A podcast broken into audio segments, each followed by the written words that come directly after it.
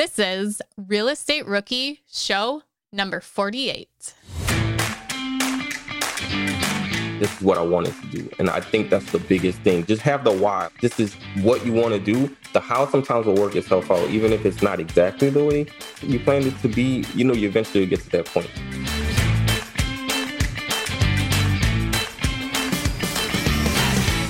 Name is Ashley Kehr, and today I am here with Tony Robinson. And if you are watching on YouTube, you can see he has his nice honeymoon glow. yeah, I'm, I'm, I'm tanned, you know, I'm relaxed, you know, just everything feels great. It was so cool. We spent a week down in Playa del Carmen, and it was the most beautiful resort I'd ever been to in my life. And there was a huge river that flowed through the hotel, and there was kayaking, and it was the best way to spend the first eight days of the year by far. So my wife and I said every year moving forward, we're going to vacation on January 1st just to like start the year off the right way. So it was good. That's a great idea. And he shared a little bit of his honeymoon on Instagram. And you guys have to go watch his one post where it shows him driving a side by side. And then the next, you slide over, there's another video of his wife driving the side by side and then a caption. So you guys have to go look at that at Tony J Robinson, and you will definitely laugh. I got a lot of people reaching out to me about that when it was fun. Uh, well, what's new with you, Ashley? Like, what, what's happening in the, in the, business world? I know last time we chatted, you guys were out shopping for stuff. I know you found a war zone bunker yeah. or something like that. Yeah, I actually put my offer in on Saturday awesome. on that. So it's uh, 17 acres. There's a pond, a field that a farmer rents, and then there's three storage buildings, 7,000 square foot each. Wow. And one is used for seasonal storage for RVs and boats. And then another one, a uh, farmer stores equipment in there. So there's land that's leased, there's the farm storage equipment income, and then there's the storage income for the RVs and boats. And then there's a lot more room to actually build more storage barns or individual storage units. And then there's also these three bays that are like bunkers. There it's a huge concrete building with these huge heavy insulated doors on each side and those just have nothing in it right now. But yeah we joke that when the world goes even crazier that's where we'll live. My partner will live in one i'll live in one with my family and then we'll sell the other one to the highest there you bidder. go just carve a little space out for your co-host. Yeah. that way i know i'm coming yeah. to buffalo. Yeah. We'll start a little commune.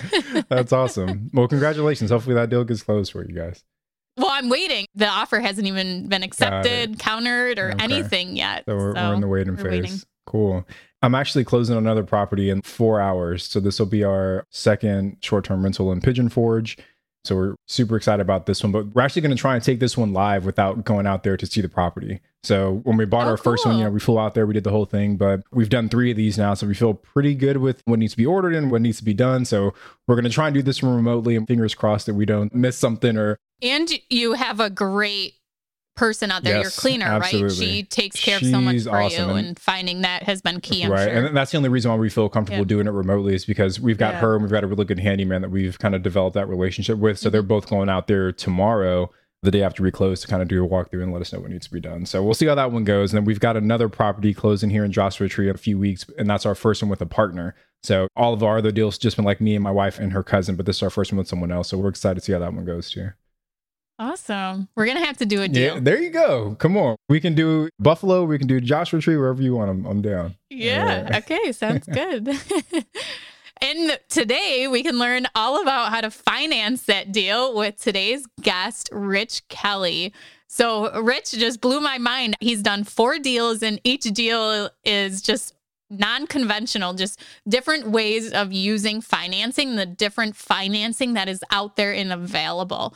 So it's not even borrowing money from his dad or borrowing private money. It is all basically all going to the bank or an actual lender, like a hard money lender. Yeah. And he really talks about his experience with that first hard money lender and a lot of the lessons that he learned by really not vetting that company up front. And he learned those lessons the hard way. So really pay close attention as he's talking about that experience because he lists all the questions you should be asking a hard money lender before you get into a relationship with them. So you guys are going to love this one for sure.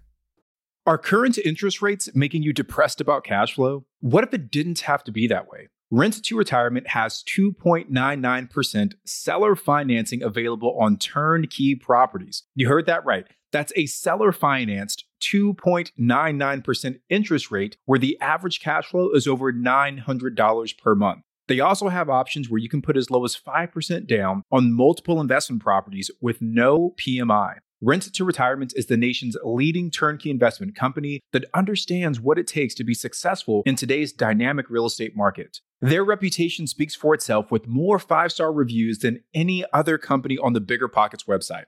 Rent to Retirement offers fully turnkey properties that are newly built or renovated, leased and managed, allowing you to invest with confidence in the markets that offer the best returns. To learn more, visit renttoretirement.com. That's rent toretirement.com or text REI to 33777. Again, text REI to 33777.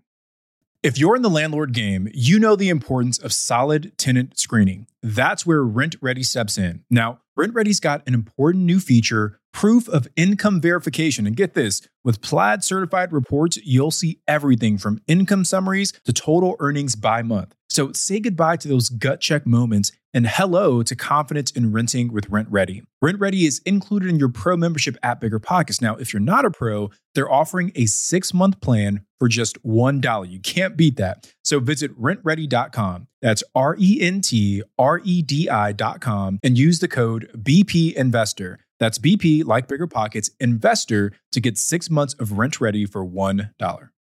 Remember when you had to pay to get a lead's phone number? It was like the dark ages until DealMachine made skip tracing a thing of the past. Now, with your DealMachine plan, you'll get unlimited access to phone numbers and contact information for no extra cost. That's right, get high quality, reliable information trusted by leading financial institutions, all fully compliant with the federal Do Not Call list. Explore over 150 data points, including age, gender, marital status, occupation, and a ton more. Trust me, this is the data you need for off market deals. With new filters, people flags, and color coded phone numbers, lead management just got a ton easier. Ready to step up your investing game? Sign up for a DealMachine plan today and gain immediate access to this unlimited treasure trove of contact information and phone numbers. Just head to dealmachine.com/bp. Transform your lead generation and deal making strategies with DealMachine. Sign up today and start exploring the unlimited possibilities at dealmachine.com/bp. Rich, what is up, man? Good morning. Welcome to the show. Excited to have you on. Thank you. So excited to be here. This is honestly a dream come true, believe it or not, man. I've been listening to BiggerPockets for so long, and to be a guest is really amazing. So I appreciate the time. No, absolutely, man. We're excited to share your story with the listeners, and I'm sure they're going to get a lot of value out of hearing it. So, before we dive in, Rich, just tell us a little bit about you, man. When you're not doing your real estate stuff, what are you doing? Who are you? Yeah, sure. Well, I'm a full time banker. I work for one of the major banks, and I've been in banking now close to 11 years. Been through a few different banker positions, but I really, really love my job, love what I do, love interacting with people. It's almost like a good marriage. I feel like I'm a people person and then I love learning about money, how it works, how it flows. So it was really a great marriage when I actually started. So yeah, that's pretty much what I do full time. I live in New Orleans, Louisiana, born and raised. I love this city. I tried to move away a few times, but actually have been brought back many times because of just the city, man. There's just something about it that it grabs you. And I've heard that from many, many clients. They've moved here, maybe due to contracts ending in one city and then moving here and then they never left. So that's pretty much it. Beautiful, man. So you've got this W 2 job that you're balancing with your real estate portfolio. Give us an overview, Rich, of where your portfolio is today. How many units do you have? What cities you're you investing in? Yeah, so solely investing in New Orleans right now. Well, I stay in New Orleans with the sub cities, Metairie, Harvey, Louisiana. But I have two rental properties right now. One is a duplex and one is a single family unit. And I have completed two flips and actually signing a contract for another flip purchase today, actually later today. That's, That's awesome. Congratulations. Uh, thank you. Thank you. Rich, what did you start out with? Did you start with the flips first? Did you start with the buy and holds? Good question. Oh, so the first was actually a buy and hold property, and it was actually through a short sale. So I started my real estate journey probably about 2004. I was going to school for veterinary medicine. I wanted to be a veterinarian. I love animals, and I had the ability to actually shadow a vet for about two weeks. And after that experience, I just realized that this wasn't for me. I don't know if you guys ever saw Yes Man with Jim Carrey, but there was a scene in there when he was in this chicken factory, you know, kind of showing how they process it. And he was literally about to like pass out. that was me. That was me in the surgery room so I was able to witness a few surgeries. I was like, man, I almost passed out in the room. I was like, you know what? This just isn't for me. So anyway, that kind of like dimmed my hopes of what I wanted to do. I really didn't know that's the my only plan A is what I was focusing on doing. And just through talking to my family, my stepdad told me, Hey, my best friend is a real estate broker. Why don't you talk to him and maybe see if real estate is something of interest to you? And so through my conversation with him, that kind of intrigued me. And I said, Yeah, I guess I'll do that. And simultaneously, my stepdad gave me the book Rich Dad Poor Dad, Robert Kiyosaki, right? And I'll tell any parent, listen, if your kid is on the verge of not wanting to go to school or finish, just do not give them that book. it's definitely not going to want to make them finish college, believe me. Uh, but it, for me, it was perfect because I didn't really know what I was going to do. And so it kind of tied the two together, me doing real estate and now actually having this mindset now of, yeah, this is what I'm going to do. So that was actually my first entry into it. In 2005, I actually passed my licensing exam first try everybody that knows me, if I'm into something, I'm going her head first. I'm buying the books, I'm buying the audio, everything to learn and just understand and just go in. And so I did that, got my real estate license. And of course, through that process, you have to kind of build your book. You'll kind of let people know that you are agent before you start generating any type of income. Well, unfortunately, in August of 2005, Hurricane Katrina hit. And at that point, everything just was out of whack. So I moved to Atlanta for a year and I actually let my real estate license lapse. So I got it and never actually used it. But that was my introduction to the industry. And I knew at that point I wanted to do something in real estate, initially on sales, but then eventually into investing. Fast forward 2014, my friend introduced me to BiggerPockets, and I started listening and just grasping a lot of concepts from the podcast and the forums and just the write ups. And I realized that I needed to just kind of decrease my debt. Also, being in banking, just know I needed to be more bankable.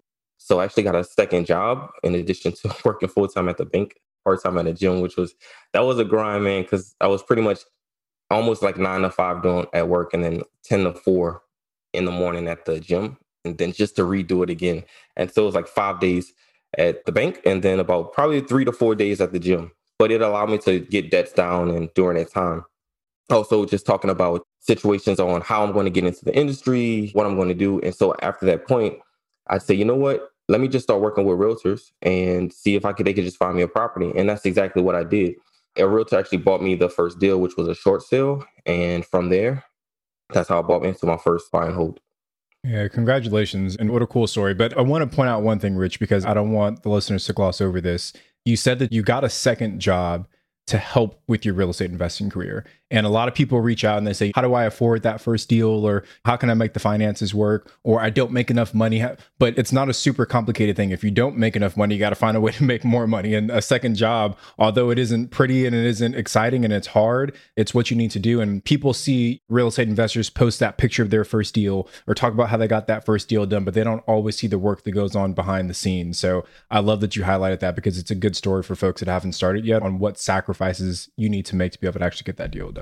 So true. You know, it's only two things you can really do, you know, decrease your expenses or increase your income or both, right? And that's pretty much what I was really trying to do. And I was just so focused. I didn't really even care about working in two jobs or maybe being tired. It was just, I just had that goal in my mind that, listen, if I don't do this, what's the alternative? I know if I don't do this, then it's just going to be working at the bank. And yeah, eventually, can I save enough to buy my first property? But I was just kind of ready to go at that point. Were you renting at this time, living at home?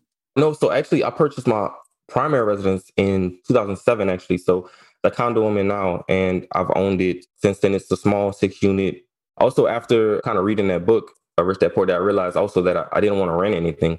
So I left my parents' house at 23, and then I just went straight into the condo, straight to own. And I've never rented a day in my life.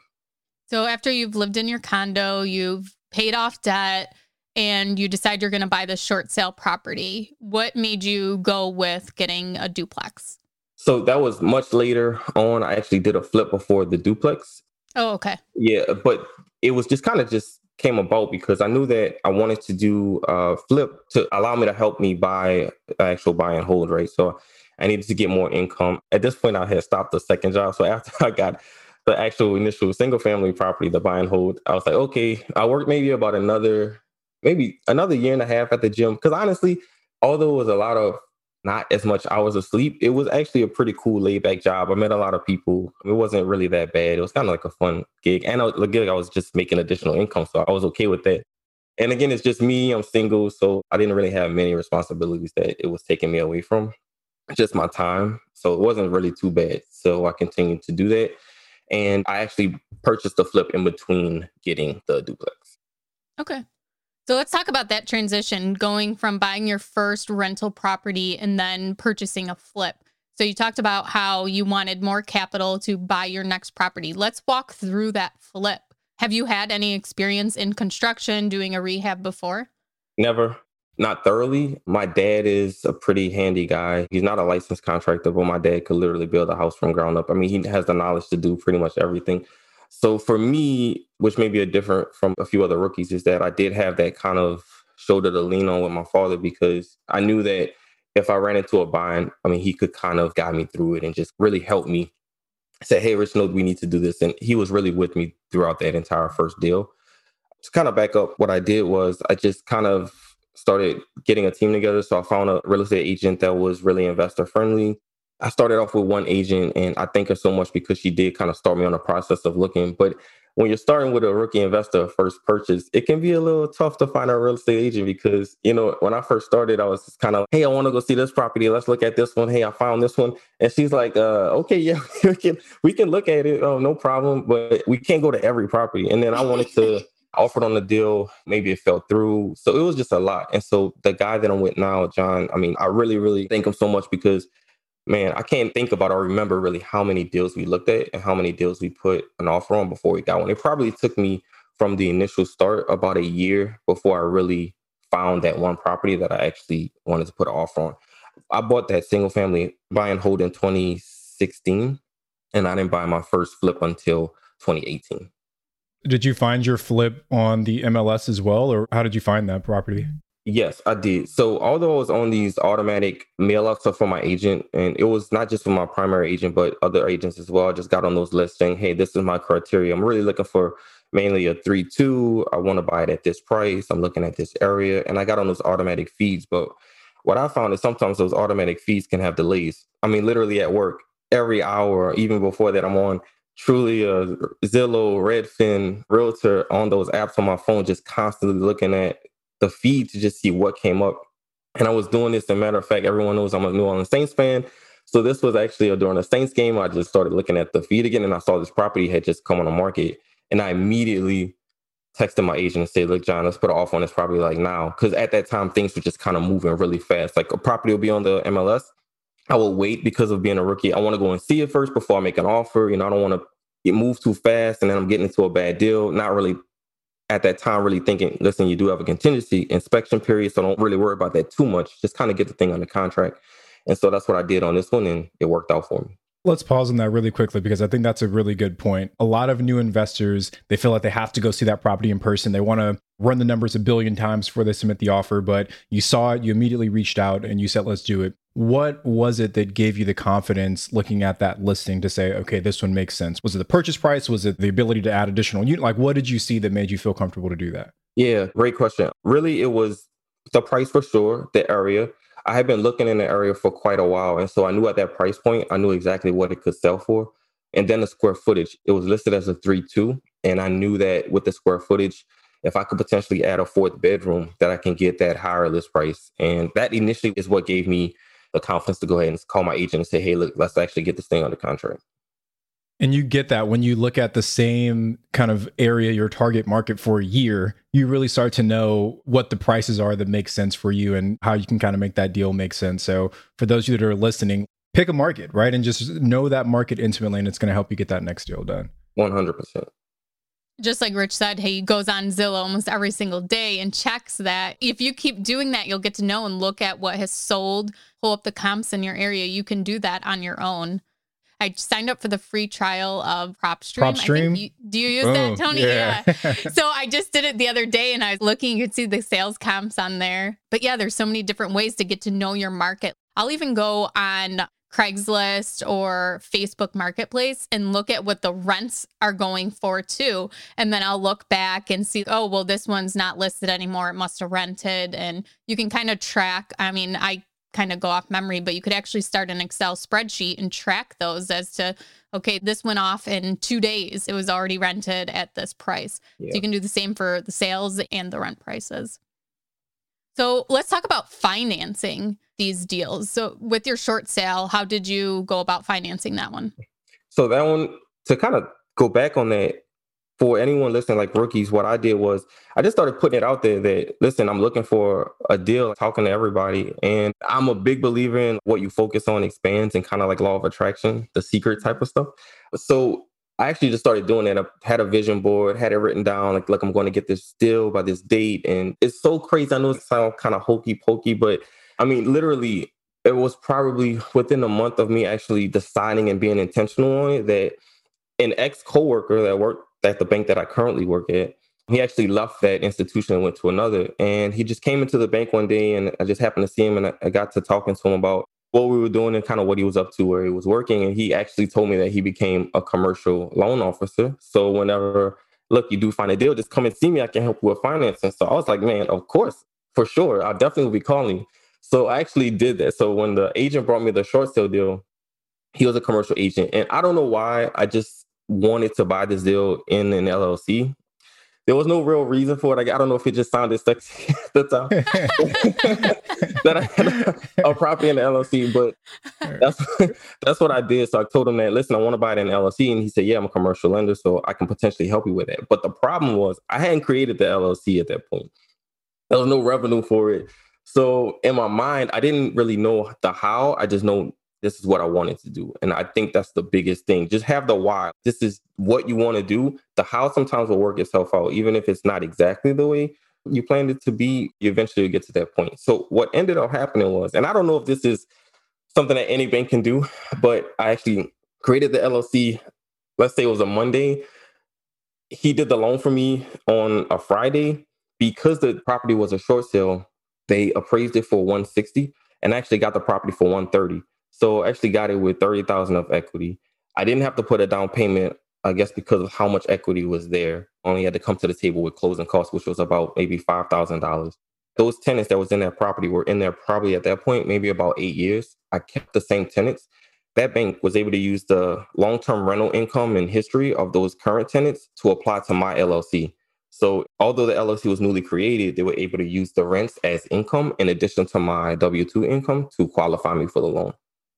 That's a really great point because the bank will actually go and look at the property and what the value of the property. So if there's rents coming in, if there's going to be rents, what the value of the property is. It actually doesn't matter what if you don't have anything in your LLC because they're just putting the mortgage on that property and they want to make sure that that property is going to appraise well or generate revenue for you. I want to go into a short sale I have never done one. I've kind of touched into that a little bit with a property I've had under contract for a year and still is going nowhere. But can you explain to everyone exactly what this is and what does that process look like? Yeah, so they had a primary mortgage on the property, but they also had a home equity line of credit. And unfortunately, I guess they just didn't really understand the details of the home equity line of credit. Now, to me, the bank was just this was just really silly because through knowing the agent and talking through the situation with the actual homeowner at the time, it wasn't that they couldn't afford the mortgage or the mortgage and the secondary mortgage, which at this point was the home equity line of credit. It wasn't that they couldn't afford it. It was just that there was a balloon payment at the end. So, so many years of a draw payment on and then this large lump sum. And I think at the time, they probably had about 50,000 balance on the line of credit. Well, the bank was unwilling to refinance it knowing what I know now in real estate, I could have probably recommended something else for them. but at that point, they just kind of like, well, we're stuck. We have to actually sell. The bank was going to foreclose on it. And so instead of going through the complete foreclosure, a bank can also do a short sale where they'll actually take less than what the actual debt is just to get it off of their books without it being a foreclosure showing on the actual homeowner's record. And that's what I was able to do. But the short sale, you have to be patient because it can take very long. So it probably took us close to 90 days to close on that property, which I wasn't in a rush at all. So if you're looking to maybe buy a short sale for a flip and you're trying to reach a goal to get it bought and then sold by a certain time, maybe it's not the best option. But if you're looking to just buy and hold and acquire property and you can kind of wait that time, it's great. Because you can come in with almost initial equity just right off the bat without even having to do any type of repairs if not necessary. Who walked you through this process? How did you learn how to do the short sale process? Was it your realtor? Yes That was the first time I actually had any experience with it also. So I, I was kind of just going with the flow, just kind of going with his lead pretty much. Then once you purchase that property, you have your commercial loan on it.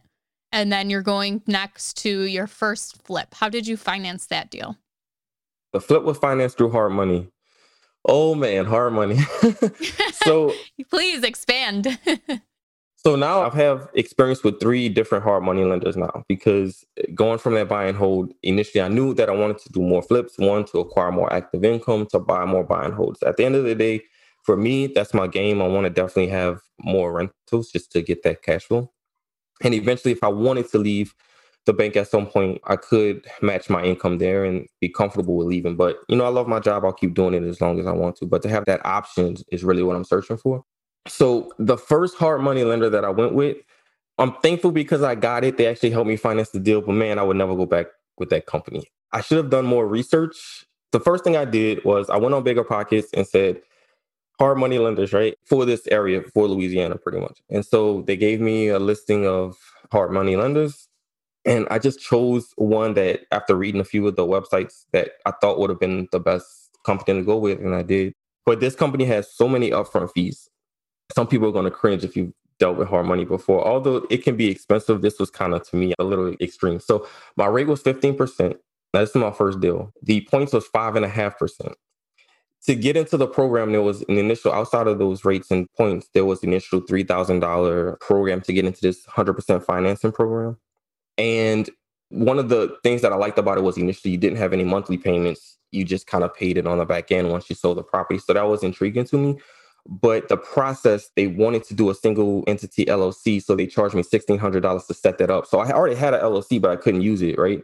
They had to create one for me. They charged me $1,600 to do that. When you did yours yourself, how much did that cost compared to the 1600 105 $105 do the, okay, okay. To do the LLC myself, at least through Louisiana. So every every state is different, but right, right. Like in New York, everything's expensive here, and that you can even do it for two hundred and twenty five dollars. So I figured it would be a big difference from sixteen hundred.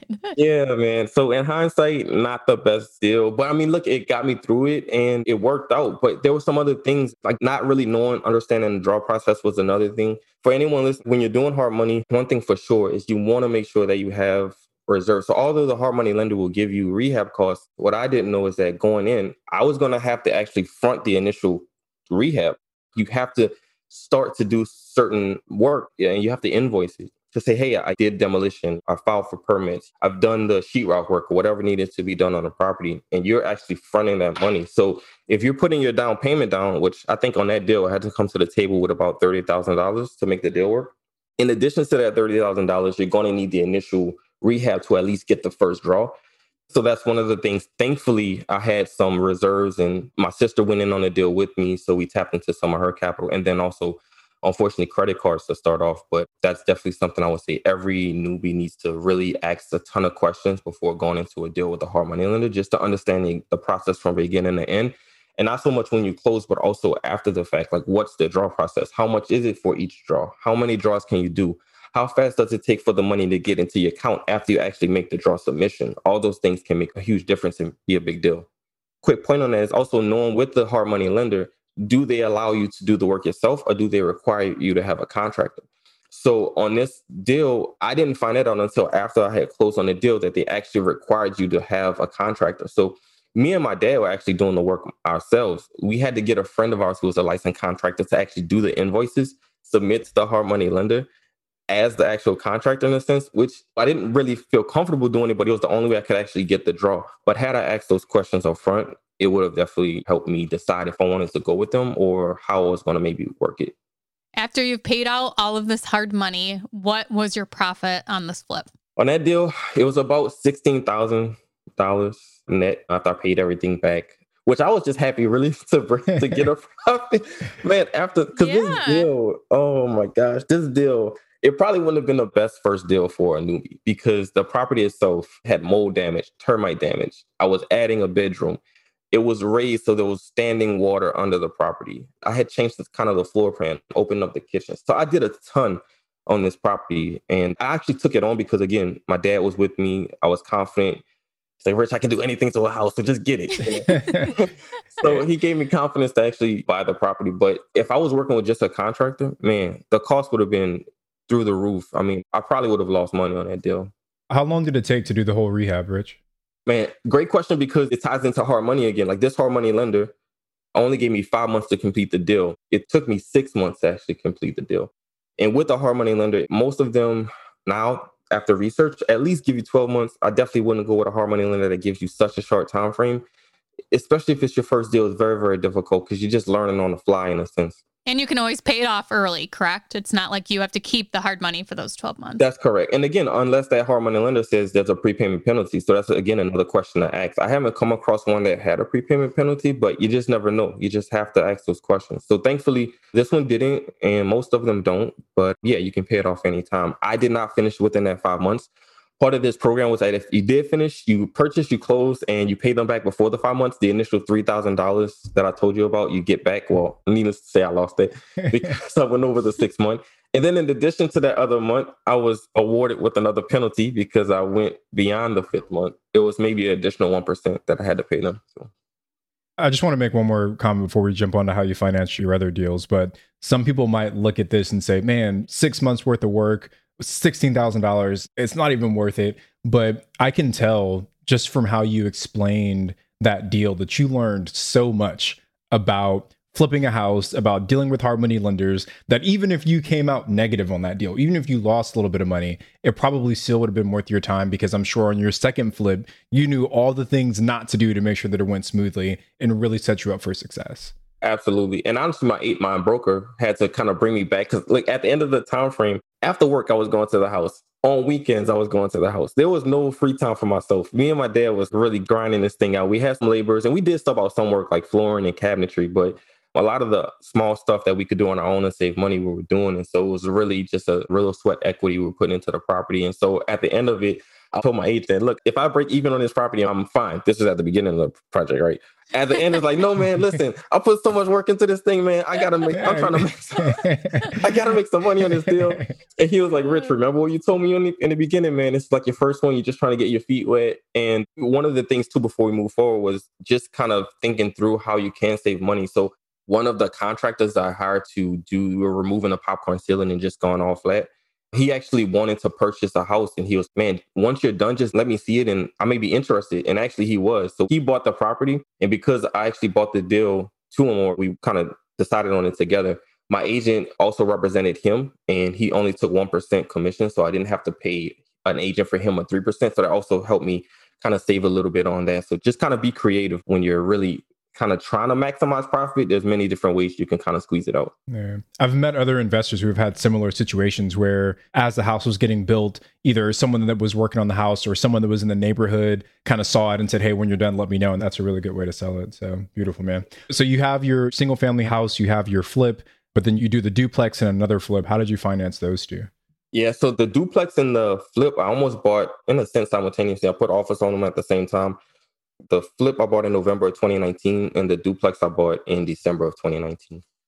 And the duplex was one that was on Hubzu. So it's actually an auction website that I found it on. And it definitely needed some work. So I actually bought that one using the 203K loan. My condo that I'm in now, it was a conventional loan at the time. So I didn't have a FHA. And then a friend of mine, who a really good friend of mine, we grew up together, he never bought his first home. And so I was kind of talking to him because we had had conversations about him wanting to buy something. And so I was like, hey, man, listen, I'm looking to buy another property. Would you want to go into buying a home with me? If so, I'm thinking we could buy a duplex and then you can live on one side. We can rent out the other side. Either you'll be living rent free or very, very low rent. And he was like, yeah, man, and listen, I trust you. I'm with it. I'm ready to do it. And that's actually how we got into that duplex deal. How did you guys structure that? Yeah, so we actually just split all the costs. So we did the loan together. He was going to be living in a property. We bought it for 161. It needed about $15,000 of work to kind of just bring it up to speed. And we found a 203K construction lender that was kind of familiar with the process because it's so time sensitive that you had to get it done within a certain period of time. Also, in conjunction with dealing with Hubzu because they have very strict rules of closing on a certain time or you lose your earnest money deposit. So it's kind of real intense just to make sure we were working with someone who understood the process in regards to a contract, just to get all the invoices in and documents in on time. And so once we closed on the deal, we really just, I think we had to come to the table with about $14,000 and we just split that 50 50. And so now he lives in a property. The other side is the Section 8 tenant. We get 1350. The mortgage we actually just refinanced from a 4.7 to a 2.7. Wow. Congratulations. Thank you. So cash flows there. We haven't done homestead exemption yet. So once we do that on the property, that's also going to increase the cash flow there because our taxes won't be as high. And for him, he probably will be paying about $200 a month to live. And once we did the rehab, it appraised for about 202. So we have a good bit of equity in that property already as well.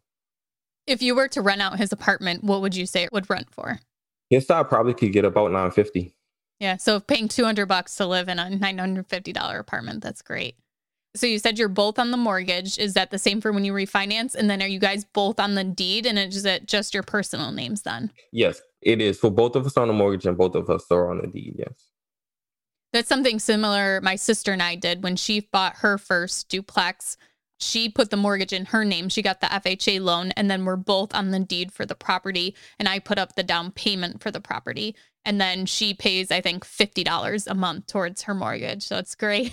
Crazy. And like for me there's real no benefit until she actually moves out. Then i'll get some cash flow but just like the long-term play and she's in a great area where if i went to go buy this property i'd have to put 20% down or pay cash for it. It didn't really need a ton of rehab but it's already appreciating and i got to get into this property 50% owner and only had to put 3.5% down. So I think that was great. And I'm sure with you too, getting that financing, having your partner being a resident of the property too. I mean, to that point, you're right. I'm not getting any cash flow from the deal, but just having the equity there in that area, mm-hmm. there's new construction going on. I mean, that property is in a great path of progression type of area. So down the line, it's going to be a great buy. Can you talk a little bit more about the 203K loan? So, for folks that aren't familiar with that, what is it and why did you guys use that type of financing? Yeah, man, I love the 203K process because 203K loan, pretty much what it is, is it's an FHA loan. So, 3.5% down is all you have to come into the deal with. And what they do is they actually combine the purchase price of the property and also rehab costs into one loan. And then you're paying just one monthly payment Um, you have to go through a 203k loan lender, and there's not many of them. But we were trying to find a few in the city. There weren't really too many, but there was one that my broker recommended to me that he's worked with before. And the process, it, it is like I mentioned earlier, a little bit time sensitive depending on what you're buying, and you have to make sure that at least I would recommend that you work with a contractor that has done 203k lending before because the criteria is so specific they have to be on point with what they submit. Everything just has to be all T's crossed and I's dotted when you're submitting them. But I think they're a great option for someone who's going to live in the property because it has to be owner occupied. And yeah, you can literally, like Ashley said, live either rent free or very, very low. So I think in hindsight, I would have done that. Had I really known about the 203K, I probably would have done that on my first property. In hindsight, I wouldn't have purchased this condo. I would have done that for sure. What advice would you give a rookie investor who's maybe in your partner's position or my sister's position, where they actually want to live in a house hack and they want to find a partner like you that will help them bring some of the money to the table? What should they look for in a partner? How should they approach a partner? Can you give some advice on that? Absolutely. I would approach a partner who's kind of looking for one to get another property under their belt, to have another door who maybe has additional money that they can put towards it and who's okay with maybe not having any cash flow coming in from their property, but they do understand the long term benefit of one getting tax because not only do I have the equity, but the tax deductions, you know, we're writing off everything. We have a property manager for the property. So it's not like I have to actually manage it myself. So just let them know that they'll be hands off. So I think just networking and finding anyone that really wants to buy another deal and who's okay with not getting any cash flow, but understands the whole equity play. One thing I just want to add to this too is because I don't have an LLC with my sister, you don't have an LLC with your partner. And I'm sure some people are thinking, well, where's the protection on that? And you can put an umbrella policy that lists you and your partner and that property to give you some protection if you don't have the LLC too. Yes. Beautiful. Hey, and then let's talk about your last property, the last flip. How did you finance that one? That one was also through hard money. Obviously, after what I said, I went through a different hard to a different hard money lender this time. But the process was definitely much smoother. Believe it or not, I used a broker to find this hard money lender. So, and pretty much a broker is they'll just find lenders across the nation. You tell them what type of deal you're looking for, and they find a deal. And so I actually this broker found this hard money lender for me and it actually worked out. Would I go through a broker again now that I had experience? No, because I found the third one that I'm going to do the new deal that I mentioned with another hard money lender now because I can get more favorable terms. So yeah, it's worth it. And just kind of go back a little bit. I recommend everyone just kind of get started because the more deals you do, the better terms you're going to get with these hard money lenders. Even if you're doing with a different one, they'll ask your experience and they'll ask you to kind of give a property rundown. Even if it's rentals, they ask me, you know, what rentals you have or own, how many flips have you done, and actually allow me to get favorable terms on the third lender that I'm working with. So I did go to the second one on this property. This one I purchased in Gretna, Louisiana. It's not that far from New Orleans. It's probably about 15 minutes outside of New Orleans, but Gretna is a great area that's coming up. And I found this one on the MLS again. I was just searching. It's funny because nothing came through my broker. I've always found everything online. It's just because I'm beating them to the punch and I'm just constantly looking. and so I just found this one and saw the pictures. And again, I didn't go look at the property. I just said immediately, oh, okay, I knew the area. I knew what homes are going for if I don't know the area as well that much, I'll just go in and kind of go to. I, I love Redfin, probably the best in Zillow, because you can see what homes have sold for the the sometimes the square footage, depending on if it's listed, and then you can kind of just get a ballpark idea, at least to make you feel confident about making an offer uh, sight unseen, and then just put the contingency in there, and that's what I did. Yeah. So, how was your experience with this hard money lender? I'm sure it was better than the first one. Did you take a lot of those lessons you learned and apply it to this new hard money lender? 100%. So this one I asked more questions up front for sure. So because I had purchased this duplex and also I had done the flip, although I got money back, some of my cash reserves was used to actually close on the duplex property. So what I had to do there was actually tap into my 401k. So I did a 401k loan and I learned about that just through the BiggerPockets forums and things. And so I went into a 401k and I took about I think about twenty thousand dollars out of my four hundred oh one k as a loan. And uh, so, Rich, have you done every kind of financing there say, like, There's every. He's got everything. yeah, four hundred oh one k, two hundred three k, hard money.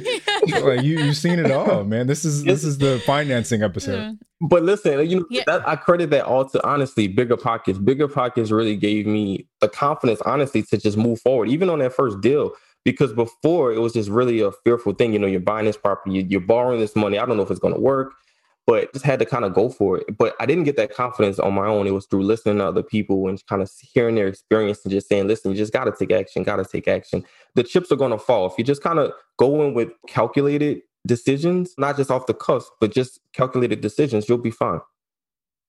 Yeah, I love that approach, right? Because for a lot of folks that are listening that haven't done that first deal yet, and what's holding them back isn't so much that they haven't listened enough or they haven't read enough, it's just that they're afraid. Right? And they have this fear inside that's kind of holding them back. And I love your story about your first couple deals were maybe a little shaky. You had the experience with the short sale, and then the first flip went kind of haywire. But you learned so much through those processes that now you're a more seasoned, a more confident, a more capable investor. And that's the purpose of the show, right? Is to get people to get that first deal done so they can feel like how you feel now, Rich. So really appreciate you sharing that part of your story with us. Can you just explain real quick just what the 401k loan is?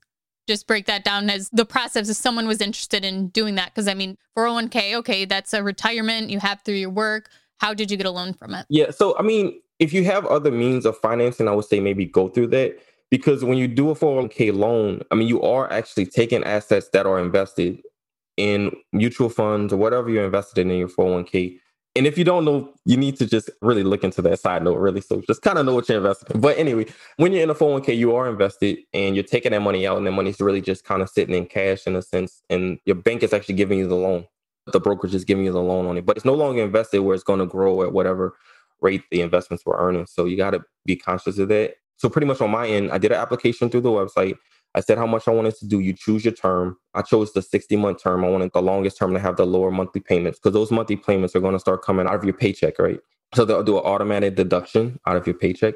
And that money was then just wired into the bank account that I listed on the application. It probably took about maybe a week to close. The great thing about it is it doesn't show on your credit report. So it's not showing on like debt to income. So if maybe you're looking for another deal in the midst of doing the flip or while you have that loan outstanding, it won't affect that as far as debt to income ratio, which was good. And the rates are really typically low. I think at the time it was probably about maybe three and a half percent on the, the interest. And you're paying that interest to yourself too. That's going to you. In a sense, yeah, you're right. Yeah, it really is going back to you. So as you pay it down, it's going back into the 401k, reinvesting into it. So it was a great option for me at the time because I didn't want to go outside and get partners on my second deal. I just felt a little uneasy about bringing in someone that I didn't know. I wanted to maybe look if it's on me. If I lost my own money, I'm fine. I can kind of recoup and be okay with that. But on the second flip that I've done, kind of going into a partner, I wasn't as confident when I knew I had this ace in my sleeve. So I kind of went through that process and it, it, worked out for me.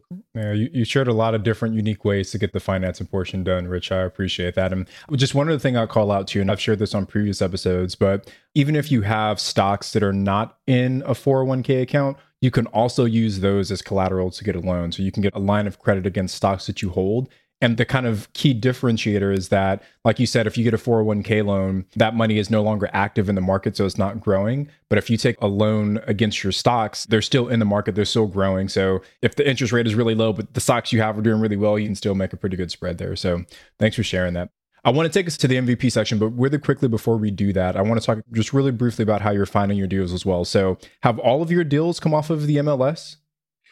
All of them have, yeah. Again, it's just through rigorous searching and just constantly looking. But now it's gotten a little bit harder. So now I've been kind of looking into dealing with wholesalers a little bit more and off market deals.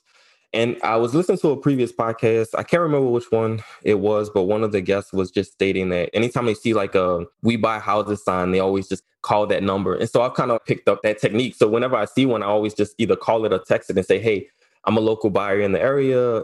Please add me to your buyers list. I'm looking to find another deal. And although I haven't purchased any properties from wholesalers now, I'm getting a lot of leads sent my way just doing that. Two other things that I do is I actually I went into the all my real estate Facebook forums that are for Louisiana or the area that I want to invest in. I went into all those forums, became a member of those pages and groups, and actually just put my information there and just let them know, hey, I'm a buyer in the area add me to your buyers list. So the goal now has just been kind of getting on a ton of wholesalers buyers lists and also just driving for dollars. A recent property that I'm going to sign a contract with later today. I was just driving by with a friend of mine actually, and again, just kind of talking it up and letting people know what you want to do.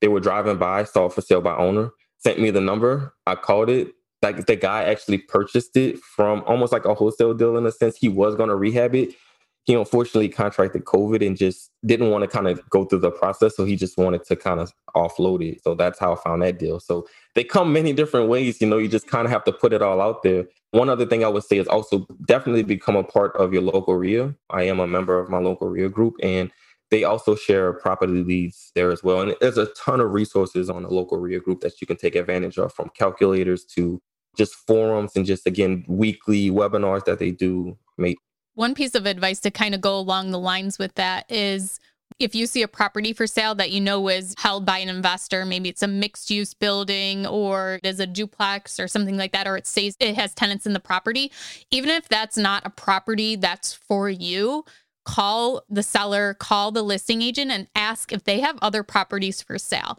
This has happened to me a couple times where I've seen like one building and the seller is just trying to sell the one property in his portfolio before he sells any other ones. And just you asking, they might be interested in selling those other ones, and it can open up a huge amount of opportunity. It just happened to me a couple weeks ago i called on one property and they have three brand new duplexes. They had eight vacant lots another older duplex. So i highly recommend doing that too. If you see a property that is owned by an investor call and ask because it doesn't hurt anything and it doesn't cost anything. If they have other properties they would be willing to sell because think about all of us. Once we buy that first property, we all become addicted and buy more and more and more. so true. so many good ninja tricks in this episode. I feel like we're, we're dropping a lot of good knowledge here. It's awesome, man. So, Rich, it's time for the part of the show where we learn about that key person on your team. And I feel like you've kind of alluded to this a little bit, but we're looking for that person that played a really critical role in your business. And we call this segment the MVP.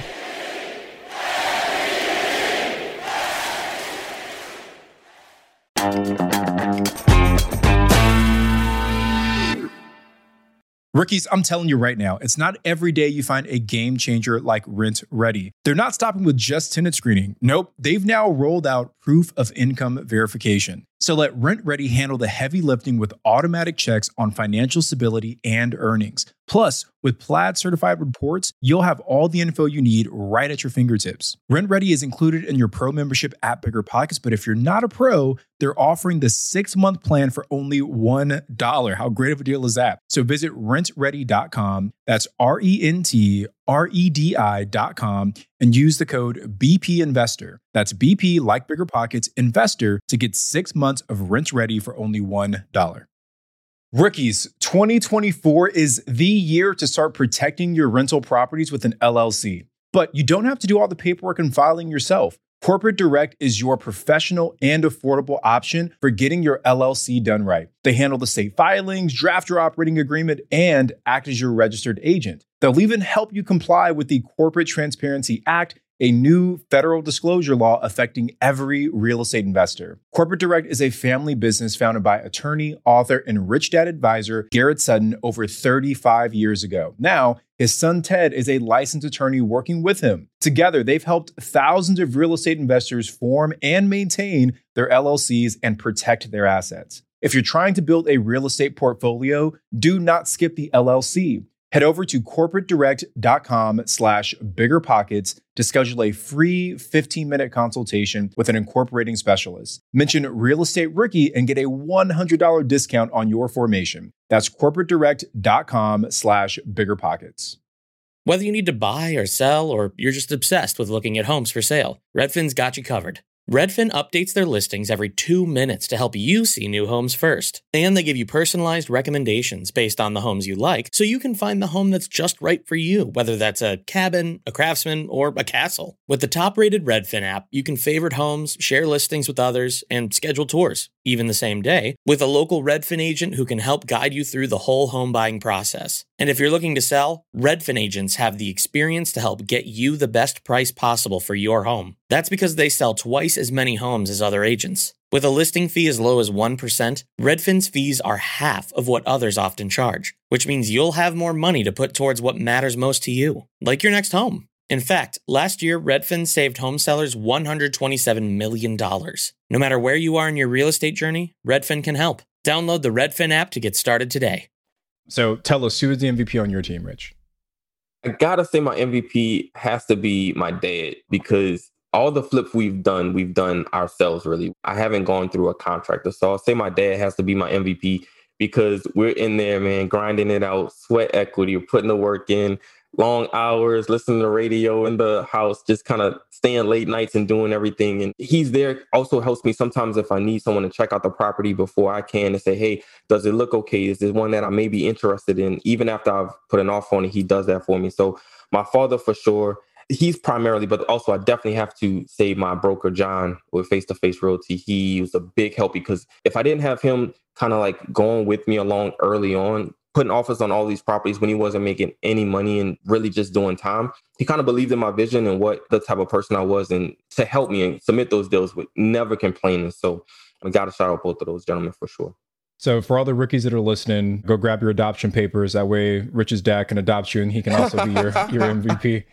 Um, but for, we will add his information to the show notes at biggerpockets.com forward slash rookie 48. So, so Rich, you're about to get a lot of new siblings after today's show. yeah.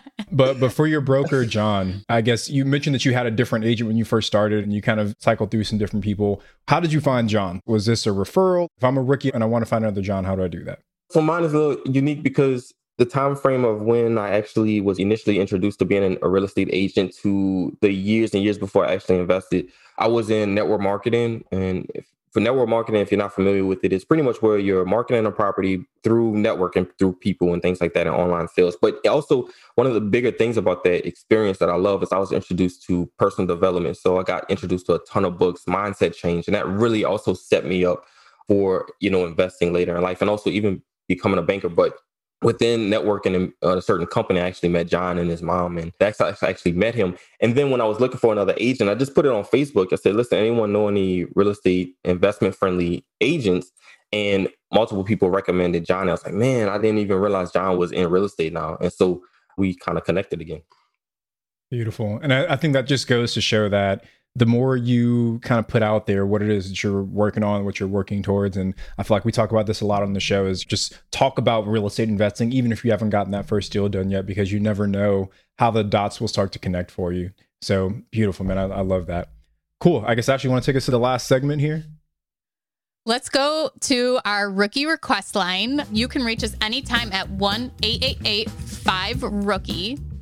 This is where we have rookies call in, leave us a voicemail with their question, and today we're going to have Rich answer a question. Let's hear today's question Hi, my name is John Castillo from Dallas Fort Worth area, and I'm buying my grandmother's house for 150, give or take, and probably it appraises for maybe 200 to 250. Just trying to figure out the best case a lending scenario for for me. So that's all I have. Thank you. So great question, John. I think it really depends on what you want to do with the property, right? It, one, I would say if your mom owns it outright, then maybe seller financing may be a great idea to actually acquire the property. If you're going to flip it based on the ARV and what you think you can get it for, given the experiences I had, once you find the right one, hard money is a great option to actually purchase a property if you wanted to flip it. And even if you wanted to hold it, I think depending on your income and credit and things like that, you probably could even still go through traditional finances. So I think the true question is going to be kind of what's your end game for the property, which would kind of determine which route I would say you would go as far as financing. Or he can use a 401k loan, right? Or he can use a, a 3k loan.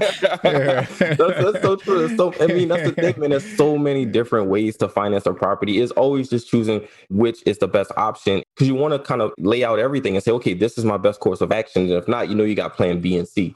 Yeah. There's so many different ways to kind of make it all happen. 100%. I think this whole episode answered his question, and he can kind of listen through and see which would actually fit him best. Absolutely. Absolutely. I've never done seller finance before. I will hopefully maybe like to do a seller finance deal, but just from other podcasts I've listened to, it's definitely a viable way if the person you're purchasing for owns the property outright. We're going to go next to our random questions. And this is where Tony and I either pick off a list or something comes up that we think of throughout the show that we want to ask you. So I'll go first today. And I want to know what is your special X factor? What has made you a great real estate investor? What do you bring to the table? I would say relentless. I am constantly looking for deals. I'm constantly listening. So I don't listen to music when I drive. I only listen to podcasts, real estate, money. I want to keep my mind in that space of where I'm attracting that stuff to me. And so on the weekends, I'll take a break. Maybe I'll go back to music that I like. And even sometimes on weekends, I'm listening to just podcasts and just things that are kind of real estate intentional because I want my mind to always be working in that space. And again, I really do believe in what you focus on expands. So I just try to keep that mindset all the time so I can kind of have deals come to me, I guess telepathically, you know what I'm saying? that and I think just always looking for deals, always just trying to find a way to get the next deal, letting people know what I do. I want to get more heavily on social media, just using that a little bit more, just saying, hey, this is the deal. So like when I do this next flip, I'll probably maybe diary that in a sense of kind of outline what I'm doing on my social media. One thing I want to add to saying you listen to the podcast and reading books or going to meetups, it keeps you inspired and keeps you motivated. Absolutely. It keeps you going because there can be highs and lows in real estate investing.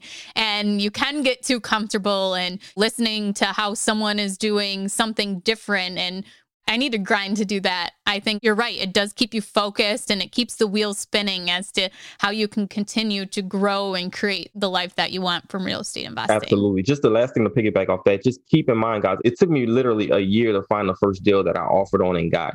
So, I mean, that's constantly looking, going look at property. Now, I'm not saying it would take you that long, but it took me quite a while to actually find my first deal. And part of that was because I still was a little bit fearful about just putting an offer on a property. I wanted to go and see every property before I actually put an offer on. And it just took me a while longer when I first started out. So don't be discouraged about time that it's taking to get your first deal because it does kind of start the snowball from there. Uh, so I guess one thing to add on to that too, Ed, and I've called this out in the past, is that if you get to the point where you haven't done your first deal yet, but every podcast you listen to, every book you read, you're kind of hearing the same things over and over again, then that's when you know you're at the point to start taking action if you're not getting a lot of new information from all the different podcasts, you're like, oh, I know that. Oh, I know that too. Oh, I know that too. And that's a sign that you're probably ready to move forward. We probably all know someone in our personal life that has four or five different degrees, but they still don't have a job. It's almost the same thing, right? School can only do so much. At some point, you got to get out there. So I love that, man. Great point. Great point.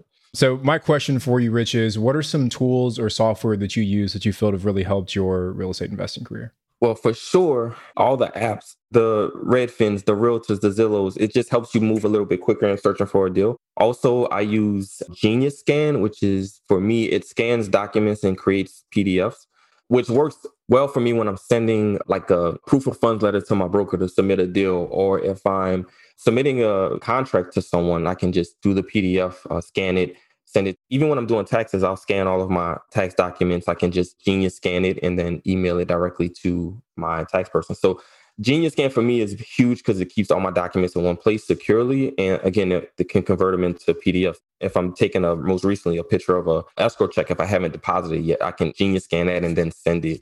So that for sure. Also, Stessa, man, love Stessa. I use it for my rental properties, but also listen, guys, developers, if you're listening to this, please add a flipping aspect to it, please. But I still use it. I kind of just mimic it a little bit to work for my flips to kind of keep all my expenses, what I'm spending money on, and kind of keep that all in one space. But Stessa, I love. Those two apps are probably my top two, I would think. Also, Stessa owners, developers, if you're listening, if you can add something for short term rentals, I would appreciate that. so put me and Rich on the development team so we can give, give you guys some direction. I love it. But I love Stessa too. And I think you were actually the person that introduced me to Stessa. You posted about it on your Instagram a while ago. So it's a great. Yep. Shout out sure. to Ashley, man, because that's that's where I got it from too. so they need to add me yeah. to their promotion team, their marketing team. when they go public, you, you should get some free shares. There you go. Awesome. Well, Rich, man, you dropped so much knowledge today, man. I absolutely loved hearing your story and all the creative ways you're getting deals done. If folks want to get in touch with you, where's the best place for them to go? Probably Instagram and Facebook. So Facebook is just Richard Kelly, my name, but Instagram is Rich Laron, L A R O N. You can find me there. And yeah, feel free to shoot me a message, uh, DM. I'm more than happy to answer any questions or just connect. Great. Thank you so much for coming on Thanks today. for having me. Man. This is so surreal. Yeah. It was really fun and I loved all of your financing. So that was really great. We haven't had anyone on that has done that much in depth and for four different deals too. Yeah. So thank, thank you. you. Thank you so much. I am Ashley Kehr at Wealth from Rentals, and he's Tony Robinson at Tony J. Robinson. And we'll see you guys next week.